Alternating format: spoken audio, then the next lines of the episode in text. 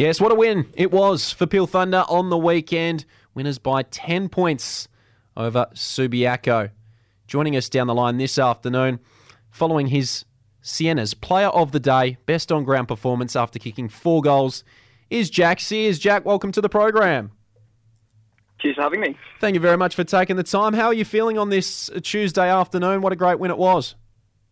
Yeah, feeling good after the win. Obviously, it's a lot easier for the pathway to go from now after winning on the weekend, but hopefully only one more win to the big dance. What did you think was the difference in the game? Because it was pretty even um, all day long, really. I mean, Subiaco, they had the better of you in the first half, but you got on top of them in the second. What do you think was the difference in the game?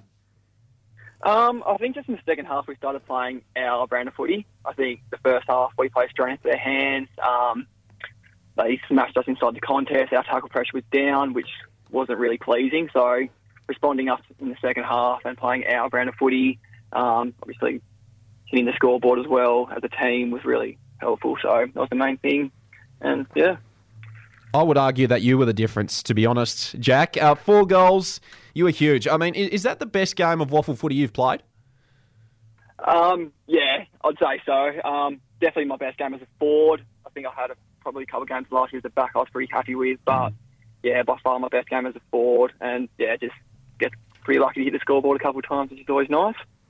You kicked the game-winning goal as well. What, what was going through your head as you were preparing to put that one through? Yeah, um, yeah, pretty much just get it through the big stick going through my head was the first thing. Um, obviously getting the ball from Trav Collier and found myself in a bit of space, which is always nice. It's like 50. And then just, yeah, probably taking a few steps to steady, steady myself and actually kicking the goal instead of chucking in my boot. First thing going through my head. You showed great composure late as well. You hit a target in the mid middle of the ground when you really had nothing else on up forward in front of you. Is that something you've worked on in terms of your composure, or, or is that natural to you?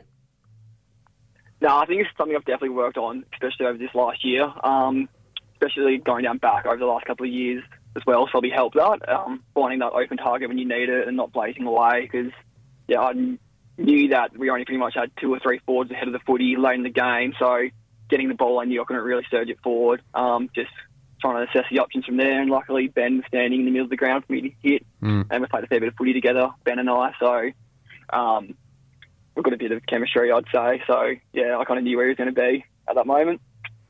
Yeah, can can you delve into into that? What what what is it like having chemistry with a player out on the ground? Can you really describe it? It's something that just happens naturally, doesn't it? Yeah, I guess yeah, something that happens naturally. As I said, Ben and I played. We played probably started playing footy together in 14s, 15s at Peel. Played all our Colts together as forwards and stuff like that. So we know how each other play and know where we're going to be on the ground. I think we look out for each other as well when we're playing forward together. So yeah, just lucky that he was standing there and had someone to hit. Tell us a bit about your footy background and, and where you come from. Um, so I started my footy at South Mandurah. So I played all my juniors there, so all the way up to year 10. Um, and then luckily enough, I was able to play Peel, like um, futures and all that. So I started when I was about 14, 15 through there, played futures, played Colts, and then, yeah, COVID year was my first year of senior football. How would you describe yourself as a player?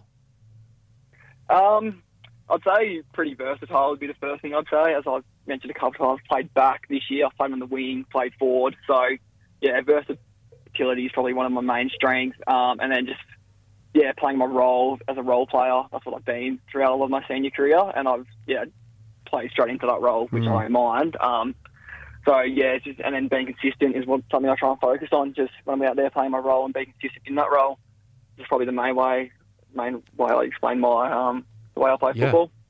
Yeah, no, certainly. Um, it describes you very well. Uh, Has it, has it been a challenge to play consistent footy and to remain in that Peel side with the, I guess, limited spots available due to the Fremantle players? Um, yeah, you could say that. Um, I think there's a really good balance in the team at the moment. Um, we've got 11 for Freo, you can almost say 10, with Nathan Wilson being a pure local. So we've only got about 10 for Freo players. So it's always, like, yeah, it's always good to keep a spot in the team around this time of the year. But yeah, it can be a challenge at times, especially for some of the local boys. But as I touched on before, my versatility has always helped me almost keeping my spot in the team. Whether that's like, I always think I'm almost a 22nd player selected each week, um, just because like I can just feel the spot that isn't selected on the team. That's the way I kind of think about it. And what's your relationship like with the Fremantle listed players?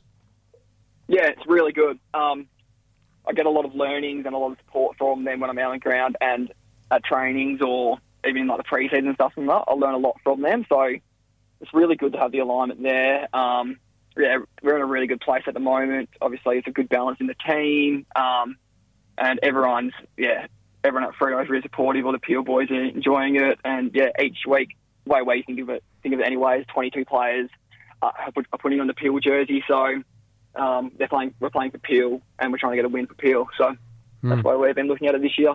And what about your relationship with your head coach in, in Geoff Valentine? Yeah, Jeff and I have a really good relationship. Um, he's been really good for the club and the alignment over the last two years. Um, but yeah, me and him in particular I get along really well. Um, yeah, he's obviously got a lot of belief in me and kept me in the 22 for most of this year, which has been nice. So yeah, it's been really good. It, seems as though the team has really bought in. Uh, It, just feels like a real group effort at the moment from the Peel Thunder Football Club. I thought at halftime, you know, when Subiaco were on top of you, you guys found a way as a group, and, and I did mention off the top. I mean, you, I thought you were the difference, but really, as a group, you guys stepped up all together. Um, it, it seems as though there's a real buy-in. Yeah, real buy-in. Yeah, as I said about with the Freo boys, but they've really brought in over the last couple of years as well. Ever since Geoff got here, even before that, Shep, they were starting like buying in later in his um, coaching career. Um, so it's been really good. All them buying in, and then all the Peel boys are all buying in. So yeah, there's a lot of belief in the team, especially after the win on the weekend, coming back from that margin. Um, but yeah, everyone's stepping up, whether that is Freo or local boys. You can look at someone like Blair Bell as well, who really made a difference in that uh, second half. So he's looking, yeah, been really good as well. So, what does the week on, on the training track look like?